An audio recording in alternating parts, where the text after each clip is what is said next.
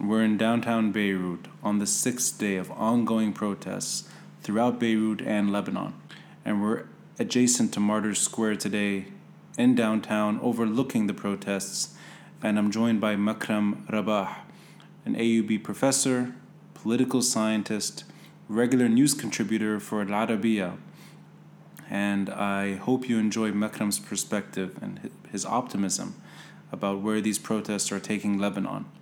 And this conversation was recorded just towards sunset, and the protests were growing and growing while we were recording. And there's a sense that these protests are not dying down anytime soon. A list of reforms was provided by the Prime Minister. Uh, there are meetings underway. There are last ditch attempts at reform, but it doesn't, doesn't seem to be diminishing the momentum of the demonstrations. Uh, we get into all this and we get into the likelihood of these protests upending the Lebanese system of power sharing that we inherited long ago. And Makram offers his personal views on the likelihood of these protests bringing about real change and how these protests are different from March 14 and how Hezbollah fits into all that we're talking about. And we also reflect on his mentor, and a professor I admired deeply, Kamal Salibi, a historian who worked at AUB and wrote A House of Many Mansions. And just after this recording ended, I went straight to Martyrs Square and joined the hundreds of thousands of people demanding a better future for Lebanon. And once again, I apologize for the quick edits. I'm trying to release these episodes as quickly as possible. I'm Rani Shatah, and this is the Beirut Banyan.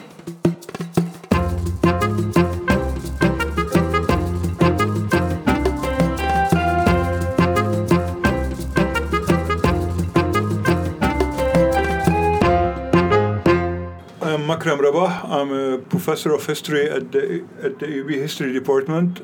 I'm also uh, a media and communications ad- advisor at Saatchi and Saatchi, at M&C Saatchi and Quantum Communications. So we're looking at the ongoing demonstrations happening literally just down the street. Yep. We're above Fouad Chehab Bridge. Right next to the ring, which is called the ring. The ring, and we can see it live happening. What I like personally is looking at the egg the old city center cinema with protesters. This is called inside. the Teatro, Teatro Cinema, I guess. Yeah, and there you have protesters that took over the building. They're on top, and of course we're watching history happen in the making. Uh, I want to say first that I, I really appreciate your time, Makram, because this was really done within hours. We agreed to meet and, and discuss. Thank you for having me. Always a pleasure, man. It's, it's my honor. And uh, I know that both of us have seen protests come and go in Lebanese history. I just want to start off by asking, in your gut feeling, your instincts, does this one feel different? Because we're not immune to demonstrations in Lebanon. These are, this is not a demonstration. This is an uprising, and it's a real uprising in a number of ways. First of all, we are looking at now downtown Beirut, but also look at Tripoli, look Yeah. at the Biqa, Yeah. look at Jal el Dib, look at everywhere, look at the diaspora, Washington, Sydney, Yeah. London. This is no longer an issue that demanding electricity nor demanding even the exodus of the Syrian regime. Mm. This is different from Hariri. The, the, the calamity of the Hariri assassination and other calamities were different. This is an urgent wake up call. And this is, an, is a wake up call which started with the people themselves. They woke up and they realized that this system of corruption is no longer a system. So they might want change, and this change might not be a modern state that looks like Norway or Sweden, but they don't want this system anymore. This system is no longer, this clientelist system is no longer capable of providing for them. And And thus, Yeah. we have people from across Lebanon who are saying one thing and one thing only this system has to go. And when you say system, are you actually referring to the old ways of power sharing, or are you referring to the post-war I'm order? talking about a system that was put in place in 1943. So you're talking about the about the National Pact, and it's evolving into what we call the Taif Agreement. Yeah. However, all the Taif Agreement and the National Pact, they all assume that Lebanon stays neutral when it comes to regional issues. Right. The polarization of the of Lebanese politics starting 2005, and what happened recently with the abandonment of the Gulf countries, primarily Saudi Arabia and United Arab Emirates, and even the West to Lebanon, which are which is considered a willing and cooperative hostage with Hezbollah and Iran, Yeah. has left Lebanon exposed. So this so-called financial safe, safety net and the change in the economics of the region, in the sense that we used to get money from remittances from the diaspora, now we are sending money. And this doesn't only have to do with the political situation. This is a change in economics. But let me let me unpack this just a bit. We're now talking about, and we're combining the last two demonstrations together in a sense because there's the accountability factor, which happened four years ago with the trash crisis and the You Stink movement, and of course 2005 we have the uprising against Syria's arms, as well as Hezbollah to ten- Yeah. tangentially. Is this time around? Are they simply combining all the frustrations together? Or do you think of this as really solely an economic outburst of anger, and then the other stuff is not really being addressed right now? Well, I think we would be downplaying this by cons- by describing it as an economic uh, uprising. Certainly, economics does play an important role, but the problem is, in, in its essence, is political. The, the, the, the collapse of this political system, one of its side effects was the economic crisis. Corruption will always remain Mm. as long as there's a, a system that does not adapt and doesn't change and doesn't accept the fact that power sharing has to be based on a power sharing formula. Yeah. The formulas cannot keep on changing without the consent of everyone involved. Certainly, what had happened, it was no uh, coincidence that this happened right after the forest fires Yeah. when no one was willing and capable of taking any responsibility for the incompetence and the lack of knowledge and cumulative knowledge of the of the state in addressing natural catastrophes. And you put the burden there more than the, of course, what we know with the WhatsApp tax. You put the burden on the fires. WhatsApp tax, I think, is very trivial Yeah. compared to what had happened before when we had uh, the scare of the dollar and the Yes. and the flight of the dollar. Right. When you have to go to your own bank and you want to ask for your money and Yeah. they tell you no, this is very much similar to what happened with Bouazizi. Abu Azizi in Tunis burned himself Oh, because he course, felt yes, that his pride Yeah. was hurt. Yeah. People, when you wake up and you are obsessed with obtaining your money, when your hard earned money and your saving is gone with the wind, this is very, very dangerous. In addition, that this is no longer an issue of only money because you know that in, in 1986 or even in without the 2006 war, there were people capable of leading you Mm-hmm. into safety. You Yeah. had Rafik al Hariri, you had Saudi Arabia, you had the international community. Now you know that no one will bail you out. Right. This is why people acted. Now, let me just for a moment compare 2005 to this protest. We have similar numbers. Actually, there are more Lebanese literally in Lebanon protesting at the moment than March 14 Sure, of course, nationwide. Nationwide, it's uh, more than potentially more than half the Lebanese population is demonstrating throughout the country. We're seeing it in unusual places too, and you said it before, Tripoli and the south in particular. But the March 14 s- upswell, there was a leadership there emerging on the street, and we had names emerging quickly, and people supporting those leaders. This seems to be leaderless for the time being. And this is actually one of the strengths of this movement that it is Mm. headless Yeah, and it's decentralized. yeah, In 2005, when Hariri was killed at 12:55, I was asleep. I was asleep because I was uh, busy writing my thesis, which I had to pause for a full year after Hariri was killed. So you're, you're taking me back to my AUB years Yes, as well. of course. Yeah. I woke up, and we were expecting one of the big guys to be killed.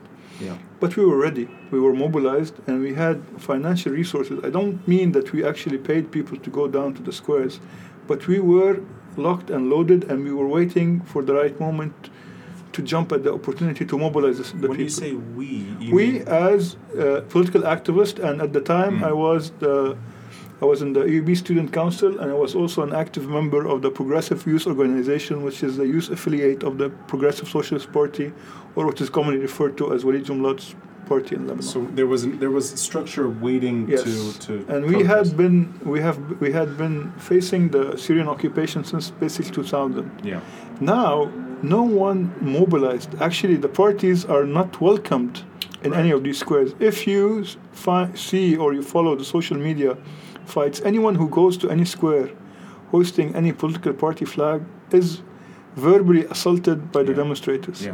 So, uh, first of all, we, we don't have to, we have to take into consideration social media.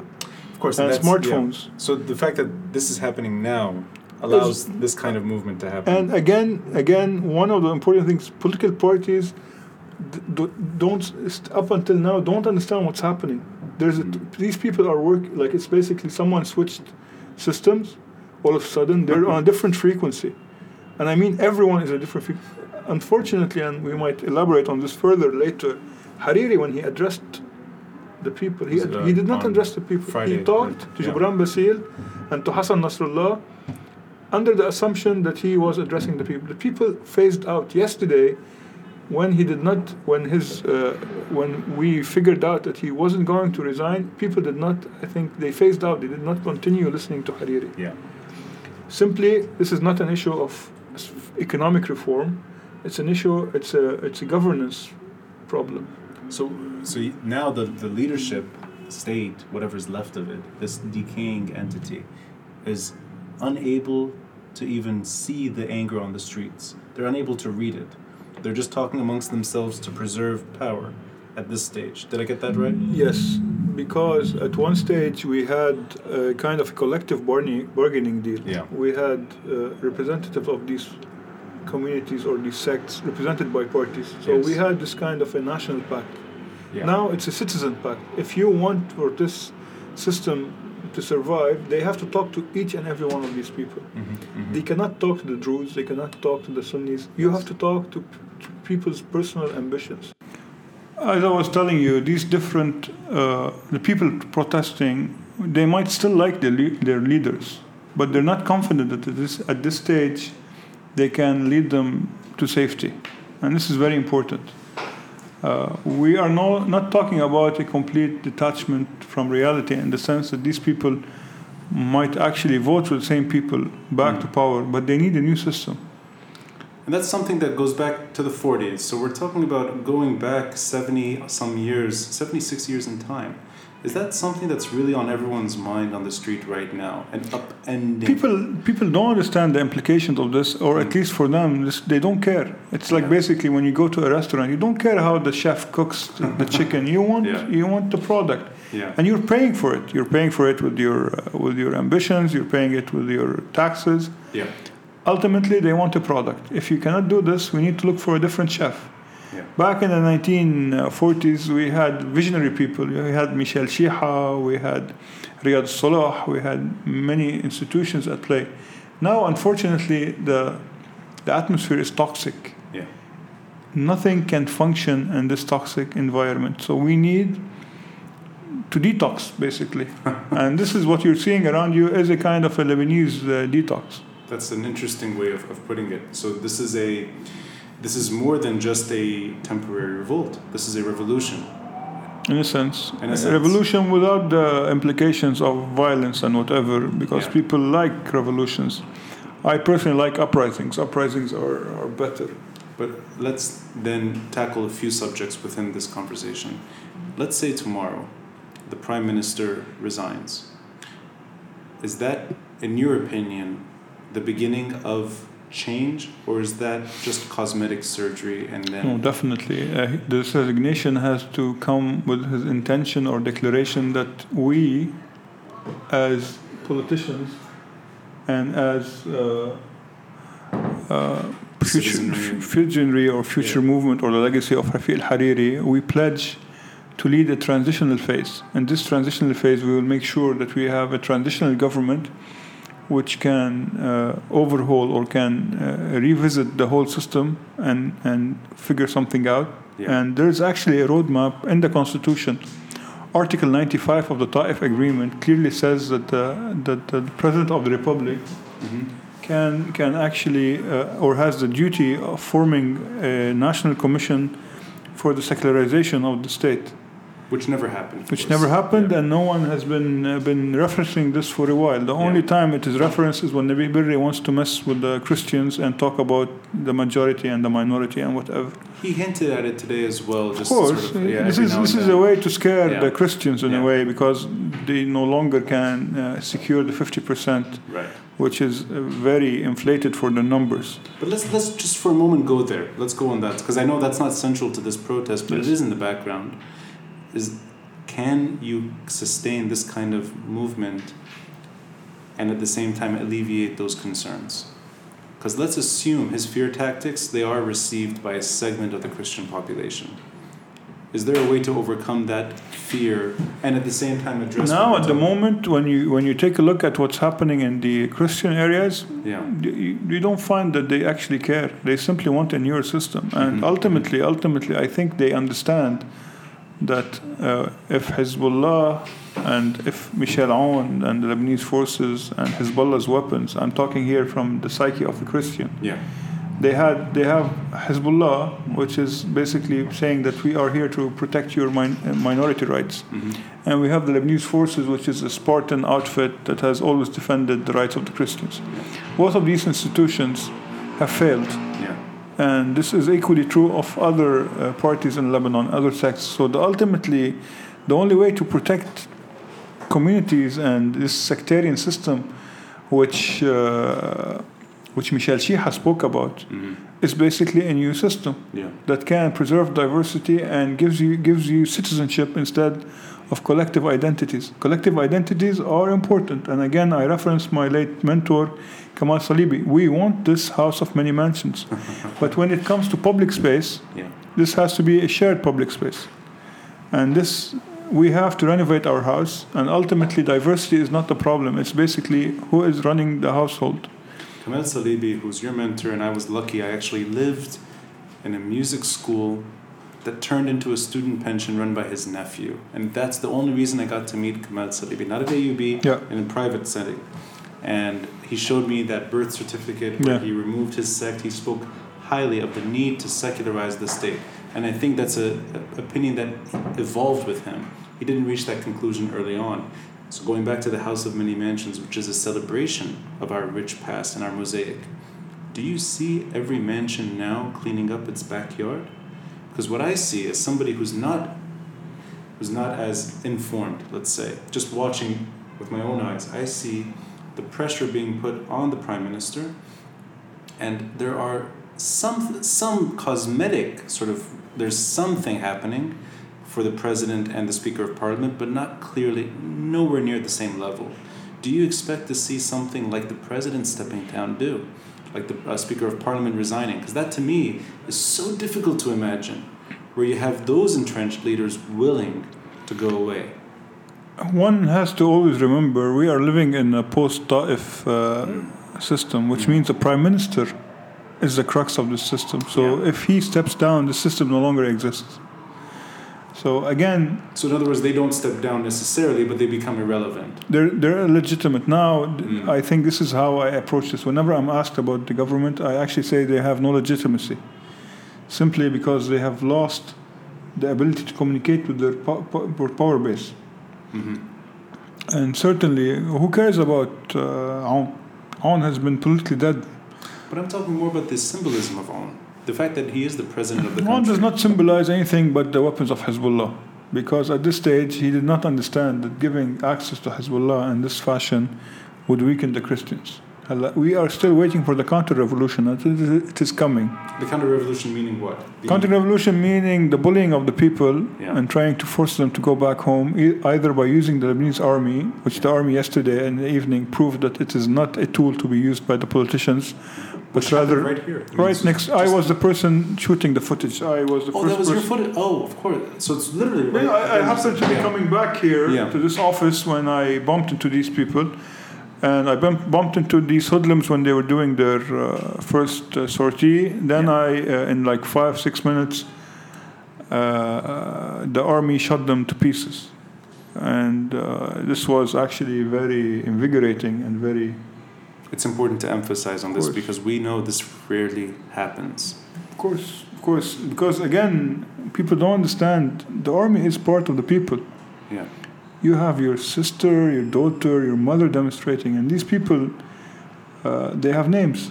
You think years from now, when we look back at this moment, do you think you will look at those protests in Tripoli and Nabatieh and the army stepping in, letting the protesters feel secure? Of course, These will course, be the most important moments. Tripoli, for example, is a city that has been always been accused of being backward, Yeah. being very conservative, but it has proven otherwise. Yeah. At least, again, I'm not saying that religiously they might still have the same. Uh, and again, the whole city is conservative when it comes to religion, not only the, the Muslims, the Christians as well.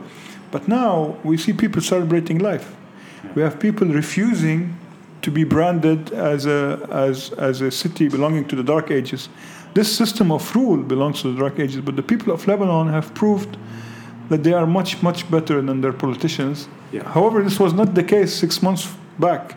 Right. I had this I had this feeling, and I actually used to write it that the problem were not the politicians, but the people that vote these politicians to power. This is an act of redemption. The protests we are seeing, they are asking for redemption. From the votes that they casted in the last Yes, election. yes, these people who go down to the squares, Yeah. And ultimately, Rani, when Hassan Nasrallah went on went on TV a couple of days ago and he threatened everyone, the response to this that people in their homes took their kids, took their infants, and went down to downtown Beirut. If someone's willing to take their kid who's one month old or four, five, six years and go and demonstrate after he hears someone who is part of the Iranian Revolutionary Guard threaten him, this person is fearless. Why then? Why do we not see protests in Dahi? uh, Actually, they are taking place, and there are people trying to suppress these. We have we, seen. we from Sur, we saw from Nabatieh, but I don't think I've seen any footage from Dahi yet. we have people demonstrating, and ultimately, ultimately, uh, they don't want to demonstrate in Dahi because they want to come to. Ultimately, Dahi is an extension of, uh, of downtown Beirut in a way. It's a, it's a suburb of Beirut, so they want to be seen as also not threatening Nasrallah. But that's part, that's that leads to my next question, which is, at the end of the day, isn't that the ultimate hurdle when it comes to reestablishing a semblance of a decent state, letting go of arms beyond the state control? And I asked, I know it's a, this is a very, it's a long question. I know that it's been debated endlessly, but because that, because Nasrallah himself seems to be shielded from these direct accusations, you see some of it happening in downtown. Sure, but- you see people do. They say killun, killun, killun, everyone, everyone, everyone. But there is, at least for me, it doesn't seem like a direct anger towards him and his role in Lebanon. Really, the thing is, I think the majority of people supporting Nasrallah, if they are, if they ring them up and tell them, get your weapons, we're going to Syria or we're going to fight in Yemen, they might go. hmm But they're not willing to protect and cover Gebran Bassil's corruption. Okay, they're, so they're two separate matters. So it's more to it's less to do with Nasrallah. It's more to do with that protection. That And ultimately, there is a conviction with these people that protecting the arms of Hezbollah yeah, doesn't come through corruption. If right, right. because when yeah. you take the moral high ground, yeah, so, like Hezbollah claims, Mm. you're saying that we are not corrupt. These people have been implicated in drugs, in uh, in tax evasion, uh, in, uh, in even in prostitution. In Baalbek last year, there was a prostitution ring run by a senior Hezbollah operative. This is very important to keep in mind. This is a cumulative matter. When you assume that everything can be reform can come through uh, through the through, through a rifle, yeah, and these people ultimately, and we keep, I keep on reminding people, Hezbollah is not a political party. Hezbollah is a militia that masquerades as a political party, and ultimately does not care about its uh, its acceptance rates or their their uh, what they call them the Well, and I mean, even its popularity per se among Lebanese electorate. the, pop- the popularity thing. They don't care about it as long as they have access to their weapons, and they they can operate as a militia. Yes. They're fine. Yeah, when you try to go for their guns or try to go to their communications network like 7th of May, Yes. they jump at you. But so this then the other question. March 14 was killed by that group.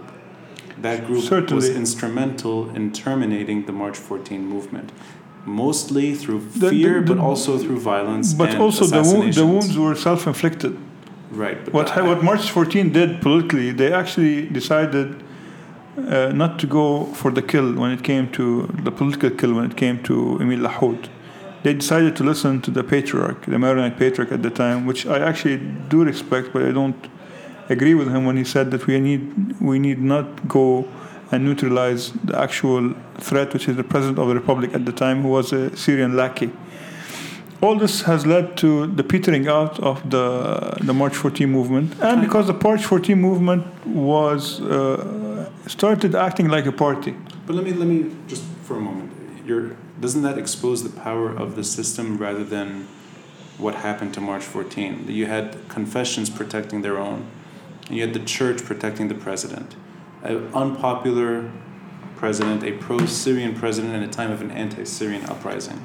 But that's more to do with the system that Lebanon somehow has managed to keep and it entrenched. Sure, but why do, why do we underestimate 2005? We got rid of the Syrians. That's a big deal. course, Some yeah. people say we, we replaced them with Hezbollah, but ultimately 2005 was a good training ground to what's happening right now. So that that's the link. It's that it's where we left off, and we couldn't go further because we didn't challenge the system enough.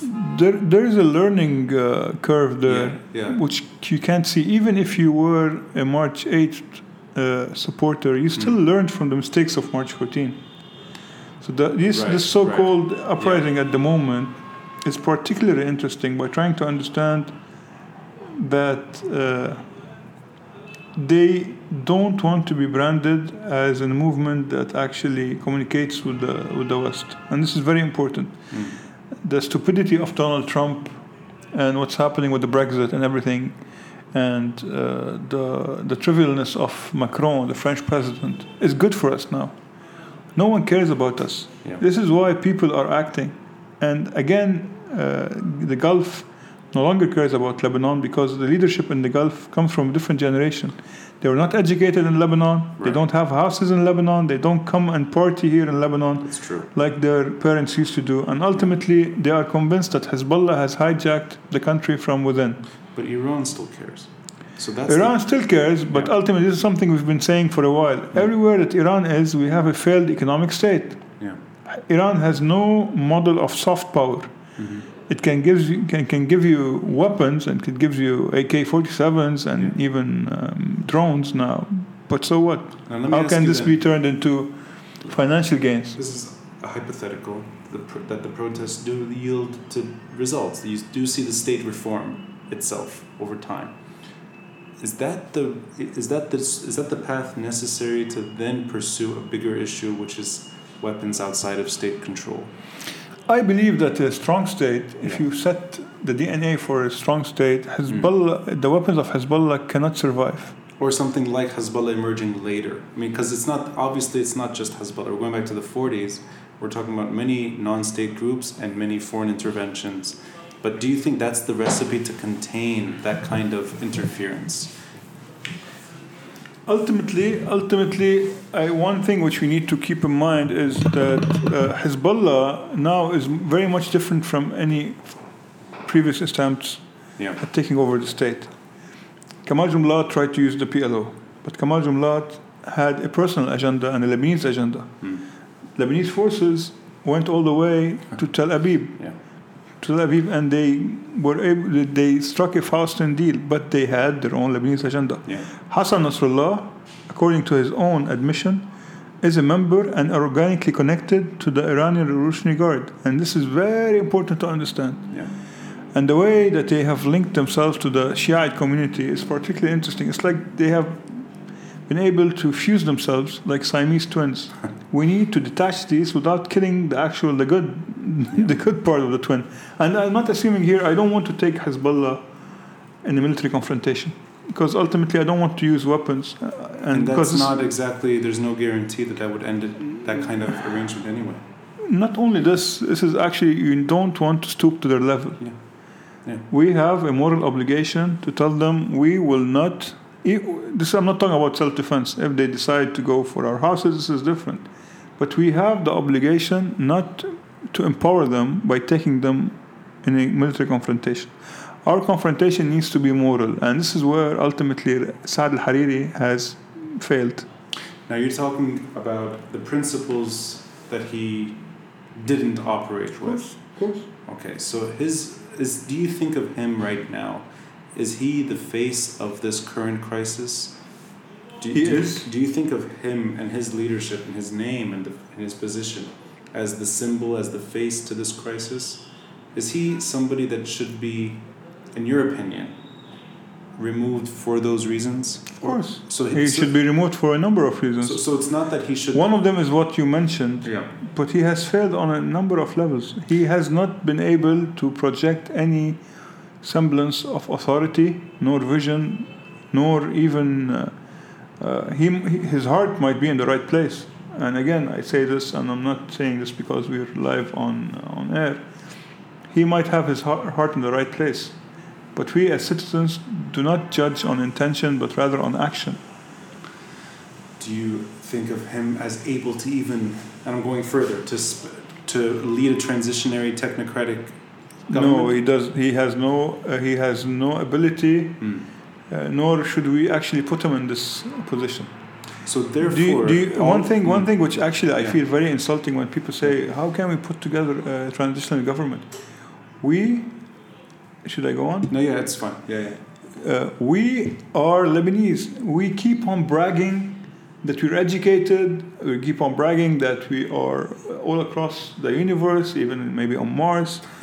and we, we say whenever you go to a consultancy firm, you have Lebanese around and all of this. Mm-hmm.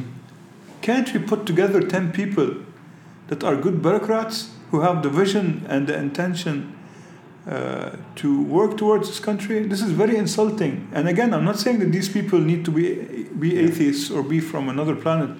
Ultimately, there are Druze, Sunni, Shiite, uh, evangelical, whatever people who are Yeah. Lebanese and who can be brought in to lead this transition.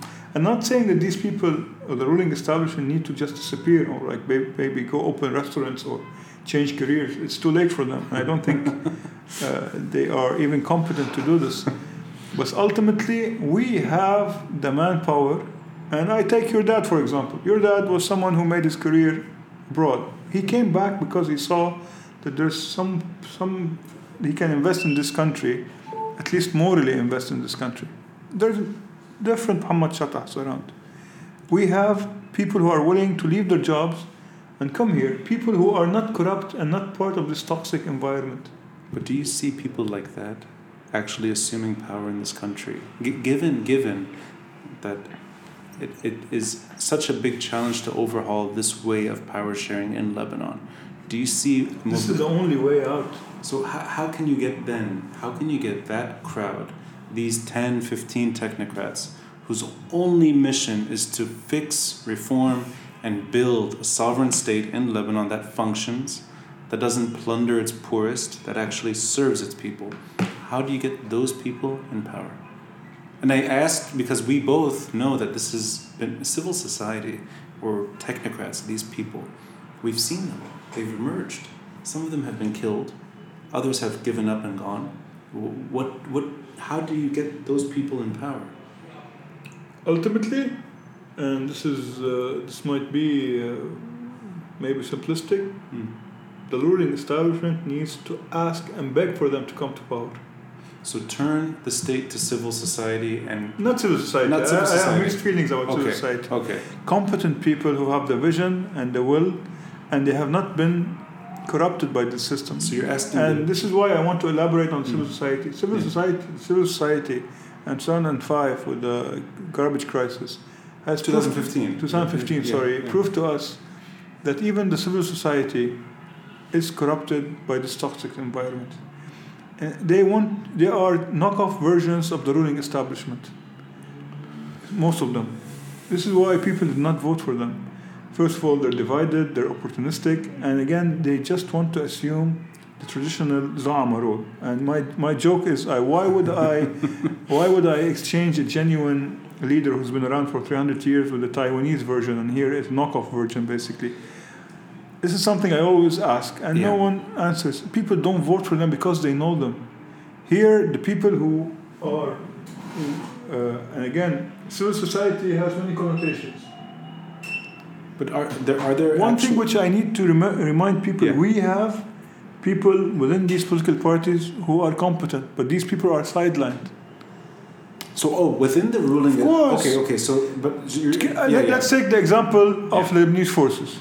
Okay, this Camille Abousleiman fellow, the Minister of Labor. yes. Would yes. you find anyone who's willing to say no for him being in trans- transitional government? The fact that we don't see him, which is good, it means that he's been doing his job. Not only been- this, he's yeah. he's he's he's one of the top ten lawyers worldwide. This guy is Yeah, yeah. has has the bones. so. You, so in we other have- words, within the within the ruling parties, you want them to nominate their course. best. And if you get someone like the minister, the current minister of finance, Yeah. he's a I don't want to use a, a, a, an ugly word, but this guy doesn't understand the difference between rescheduling and restructuring. And this is when he used it last, it, he caused a financial fiasco Yeah.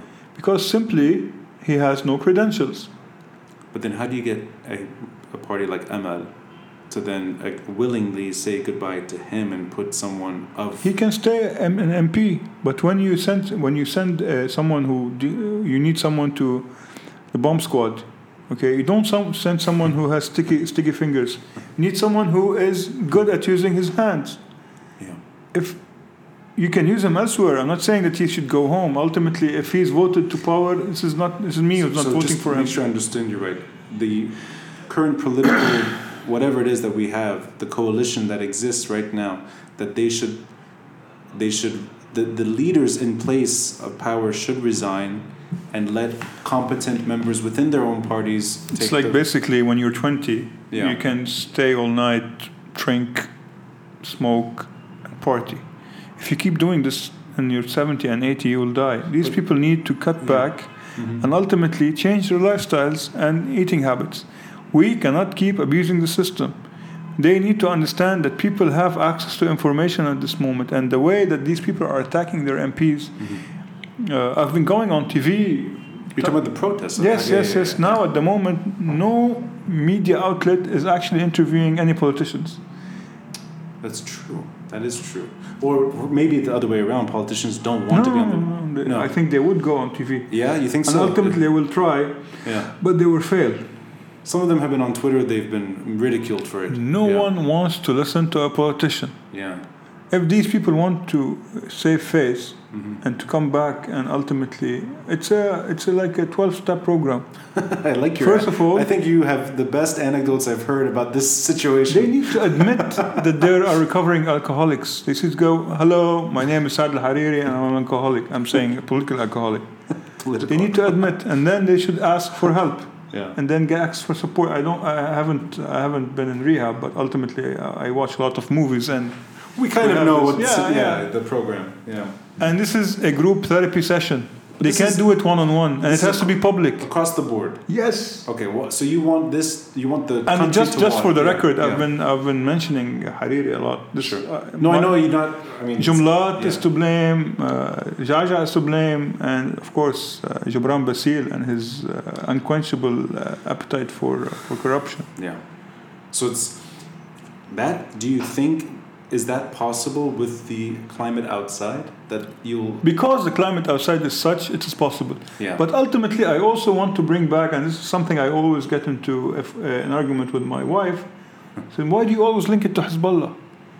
You cannot have a functioning state that doesn't doesn't have full monopoly over power You and know, over I- violence. I have the same issue, and I think I think both sides are legitimately frustrated because I'm gonna guess with your wife that the anger is universal.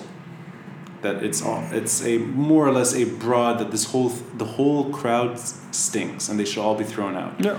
I maybe it's the same with you. I see nuance, and I do see degrees of corruption in this country, and I do see differences between armed and unarmed groups. And I don't know if that's maybe that's my fault. Maybe I should not see it that way. Maybe my standards are lower. I don't know, But I do see that there are there are people in this state that are worse than others. Of course. Yeah. Of course. I don't know if that's the is that the argument that you have. Of course, your- yeah. I, ca- I don't see implicating Lebanon and Yemen and in Iraq and in. Syria Yeah. yeah. and making, uh, and more importantly, uh, not dealing with the refugee problem. This refugee problem could have been an asset to Lebanon. We could have overhauled our infrastructure Hmm. by allowing for a clear, uh, long-term strategic uh, response to these refugee crisis. Yeah. Hezbollah refused to allow for this to happen and also uh, kept on covering or, or supporting uh, the populist, uh, racist uh, blabber of uh, Gebran Bassil.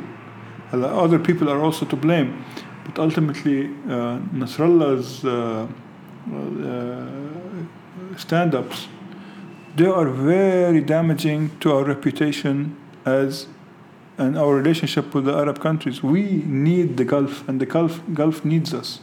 Yeah. We have been, uh, our banking system is under sanctions because of Hezbollah. Yeah. You tell me, uh, Trump, who cares about Trump? I, as a Lebanese, refuse for Lebanon to be implicated in these Axis politics. And ultimately, we should refuse the Iranian model. Which one? The Iranian, oh, the Iranian, model, Yes, yeah, yeah. is not something which is beneficial to Lebanon. And when you were a student and you doing your thesis and you you went to Martyrs Square Yeah, as a younger version of yourself, did you see Lebanon being able to do more at that time than the Syrian army leaving? Did you see that this was going to turn You into might something? think you might think I'm, uh, uh, I'm now I'm saying this because it's in hin- hin- hindsight. No, I was just satisfied with getting Yeah. the Syrians out. I grew up in Lebanon under Syrian hegemony. Yes. This is not something to take for granted. Yeah. We got rid of 15 years of Syrian occupation, Yes. and ultimately, this is a this is a big deal. Okay. I'm someone who says ultimately nothing justifies having a dictator around. I'm someone who highly appreciates my freedom of expression. I would like to live in a place where no one tells me what to do. This is the essence of Lebanon. But I'm talking more about so the accomplishment of getting Syria out was a big deal. Extremely big deal. The- would you- unfortunately, it had to come at the, at, the, at the lives and blood of brave people such as your dad, Hariri, and uh, hundreds of people who simply said no. What would you see as the big deal this time around? And 15 Being- years from now, if you're able to look back at this demonstration, destroying this system. Just like we, we destroyed the Syrian intelligence system in Lebanon. yes, You tell me you might be creating a monster? No, no. Nothing justifies this system staying. Yeah, uh, They say it's either chaos or, or a political vacuum. Hell no. Nothing is worse than what we're living here. Psychologically, it's so damaging and to the Lebanese psyche. do you see when you're in the protests, whether you're watching them right here or going down the street, do you see a way for the system to fall right now, Be- beyond just a two million people? You might think I'm joking, it's already fell. Ah, so that's Just like our economy has already collapsed. Okay, so that's that's interesting. So what we're witnessing now is really the beginning of the next phase. Yes, this is what I think actually. I think that's an optimistic. Uh, Not optimistic. I'm very realistic, but I've been seeing people and I'm seeing what they, I I try to like eavesdrop and what they, they they have a different jargon and mentality and rhetoric. yeah. Even uh, I've been I've been making fun of uh, Gebran Bassil and the very famous hela hela hela. The good news, we don't get censored in Yeah, of Arabic. course, so- of course. But again, uh, the revolution has turned Gebran Bassil's mother into an icon. it's fun. People are like my friends in Kurdistan and, and, and Egypt saying, Man, the way you demonstrate is so fun. They talk to me about gay rights, about lesbian rights. We here, ultimately, this is a haven for freedom of expression and should remain as such. Now we have people demonstrating, asking for the, the, the right to give their sons who are not Lebanese their nationality. All this is at play. We want a modern state capable of protecting even our stupidity. we have the right to be stupid, but you have a safety net called the Lebanese state. Tax evasion only. Is a culture here. Yes. People were were really really pissed when I wrote an article about Carlos Ghosn says, ah, there's a conspiracy. Listen, my article is not against Carlos Ghosn. It's against the Lebanese who consider tax evasion to be something smart. Yeah. If you get away with not paying taxes, you are rewarded as a hero here. That's true. We need to stop this toxic practice. This is, I think, regardless of, I think there is there is a multitude of views happening in downtown and throughout the Of country. course. But regardless, it's clear. It's clear that change is on the horizon. That that is clear. I don't know if it'll go as as far because you're you're in a way describing a an upending of history in Lebanon, and I think that is very optimistic. I, I don't know why deep down still I don't see that as the culmination of what's happening. And these are the these are the conversations and potential arguments I have with friends and my wife too. That I think the financial burden that the average Lebanese is going through has triggered a very deep, angry reaction. But I somehow have come to believe that the state that we're talking, the system that we're talking about, is so strong, and It is it is deeply entrenched. and it survived times of war. It, it survived occupation. No, It did survive, Yeah. but it knew when to draw the red lines. Even in the Civil War, when people were massacring each other, they had a common decency to keep back channels open.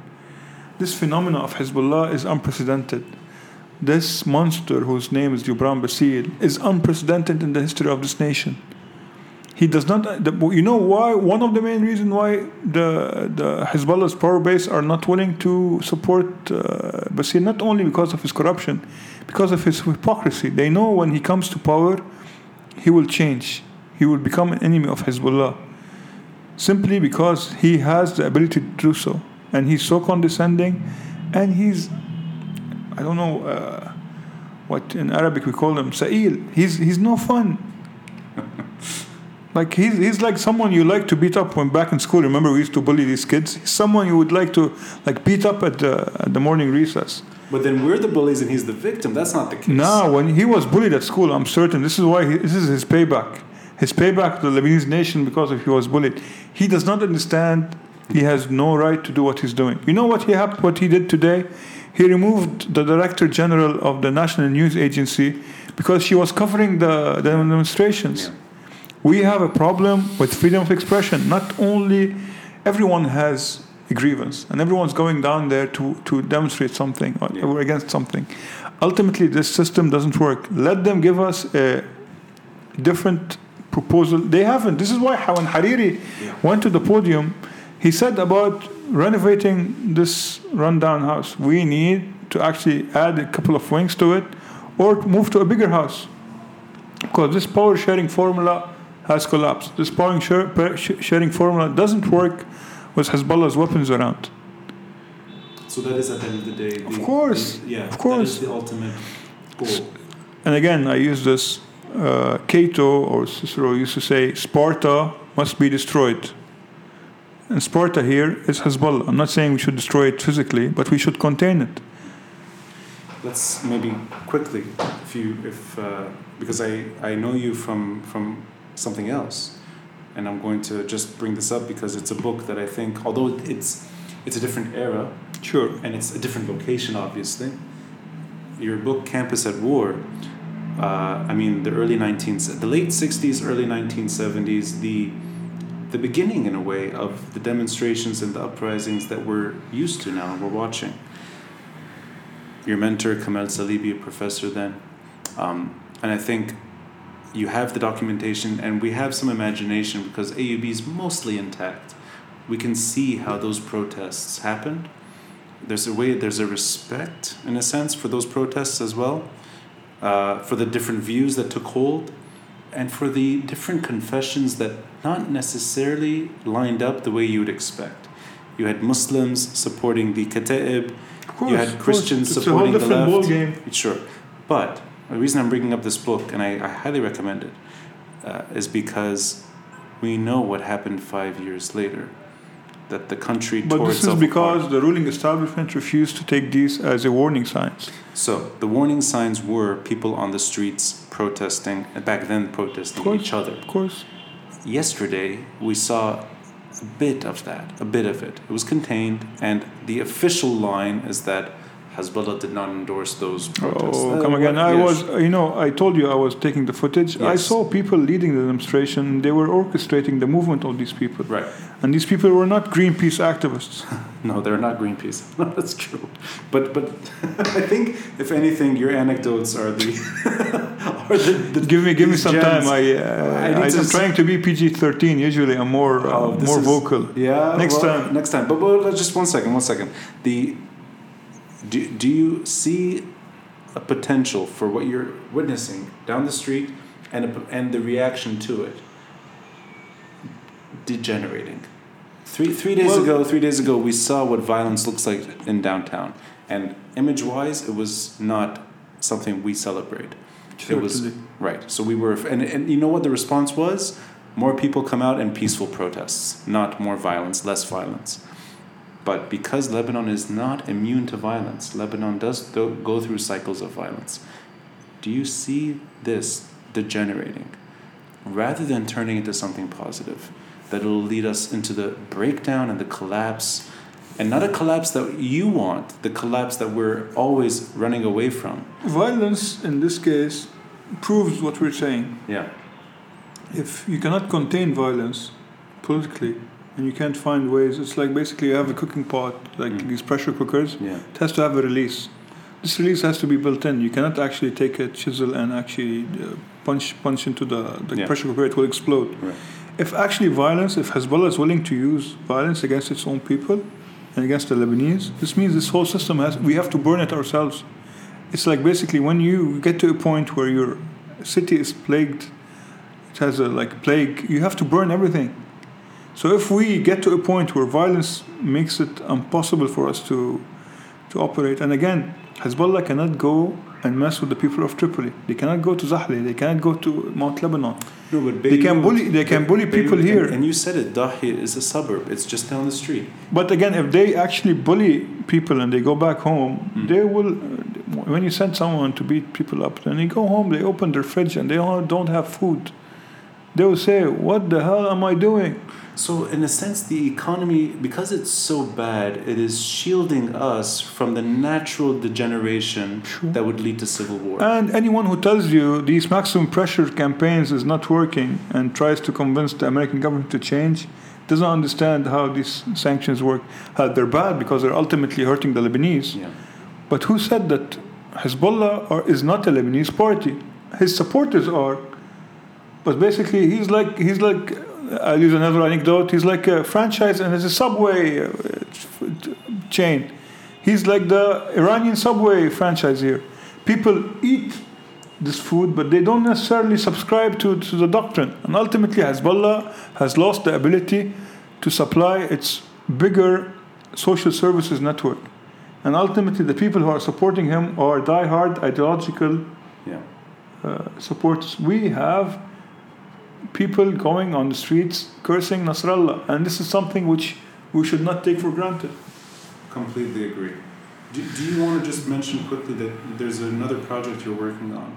Yes. And we, it's funny because we saw each other in, during the protests over the I chants. haven't. I have actually. I'm work. I'm waiting for the for Edinburgh University Press in Scotland to Hmm. send me my the manuscript so I could go through the last changes. What, what is the book about? The book is my PhD thesis. It's about collective memory Mhm. and the role of collective memory in the War of the Mountains in 1982 between the Druze and the Maronites. And my and this actually applies to what's happening now. For me, looking at conflict through the lens of collective memory makes you understand why we have the recurrence of violence because people or communities have the ability to weaponize these collective memories and use them against each other.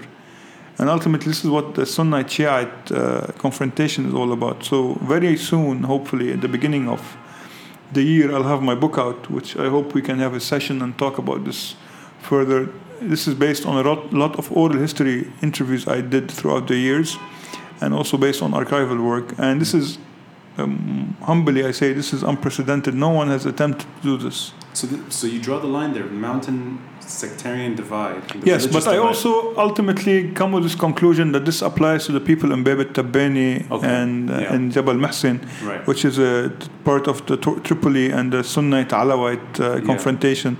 This applies to the to even Africa. Collective identities and collective memory uh, applies. It's not only economic, political, or sectarian. It has to do with, with political identities and collective memory and how these different centers of power and how this is done through education. This is why secularizing the state means that we need to address the education uh, system in Lebanon. I'm not here talking about this uh, simplistic approach by unifying the history book. This is trivial. We're not a fascist uh, country. It's not basically what you teach, it's how you teach it. So I could teach you my own version of history, but this should not lead you to confront my own version and fight with me if we don't agree. Yeah. So what? People, mm, ultimately, my right has to be protected by the government. If you don't see eye to eye on my version of history, this should not lead you to uh, take up arms against me. But it's interesting because that's the un- that's the usual uh, that's the, us- the, the usual knee-jerk reaction is no we need a collective book we need one historic text What does it change? Do do you think that people in the United States read from one history book? Hmm. People of the South still do not uh, forgive the North for abolishing slavery. And ultimately, I keep reminding my students the North did not want to abolish slavery because they believed in equality between the black man and the white man. Simply, they wanted to destroy the economic infrastructure of the plantation system. And Lincoln, who was one of the great liberators of the slaves, did not believe that these people should be incorporated into the white man's society. This is all something which we need to understand. Indoctrination does not work. I don't want my kids to all read. I don't want even if I have like I don't have kids yet. But when I do, I don't want them to all read from one book. do you think that's the uh, going back just to where we started with Kamal Salibi and his house of many mansions do you think that's the sentiment that he wrote that book with Of course, That we all have our own And again, memory. uh, again, Ronnie, uh, someone as great as Salibi, he revisited his earlier work. Yeah. He wrote, rewrote yeah and re-examined yeah his the faults of his earlier work Mhm. based on he said when I was younger I had these preconceptions. I didn't have access to the archives. Yeah. I hadn't yet tested my theories. So we need to progress. If I'm still the same in 10 years you should lose your respect for me. I hope you do have respect for me but I know you do. That is- love is you, why I asked. we, we need we need to keep progressing. When we stop doing this we're no longer human beings. And that requires a sense of collective memory because we should not take something to- ourselves too seriously. We should always believe in what we believe in, but we Mhm. should always be ready to re-examine things, and we should always say things as is. yeah We should always be blunt. We should always be confrontational, but in a very critical manner. Uh, this is what I teach my students. I think the fact that we both went to the same university and your faculty there, and I went to the University of Edinburgh, and your book is going to be published by their press. I think uh, both books, especially Campus at War, because it's available. And your next book is it titled at the moment or It's called uh, Conflict on Mount Lebanon. Conflict on Mount Lebanon? Well, once it's out, uh, get it. And uh, Makram, I appreciate your time during all this crisis. I know you're busy, and we hear the noise in the background. It's, it's time to go fight. Time to go back to Martyrs Square. Thank you. Thank you. Thank you for having me. Thank you very much, Ronnie.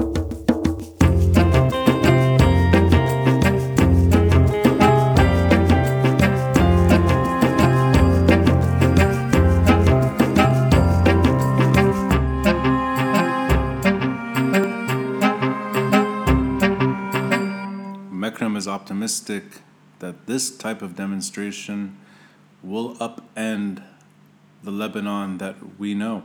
And although I don't necessarily share that level of hope that we're ushering in a new form of governance and a new a new way of, of power sharing and a secular state that will change the sectarian way Lebanon arranges itself repeatedly, it's good to have a voice like his, uh, remaining hopeful and perhaps adding to the confidence on the street. Makram combines his academic training with an astute eye on local political developments.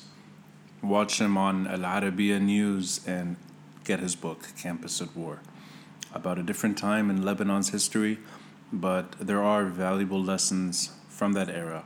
And hopefully Lebanon in the coming years does not degenerate into what happened in the mid 1970s.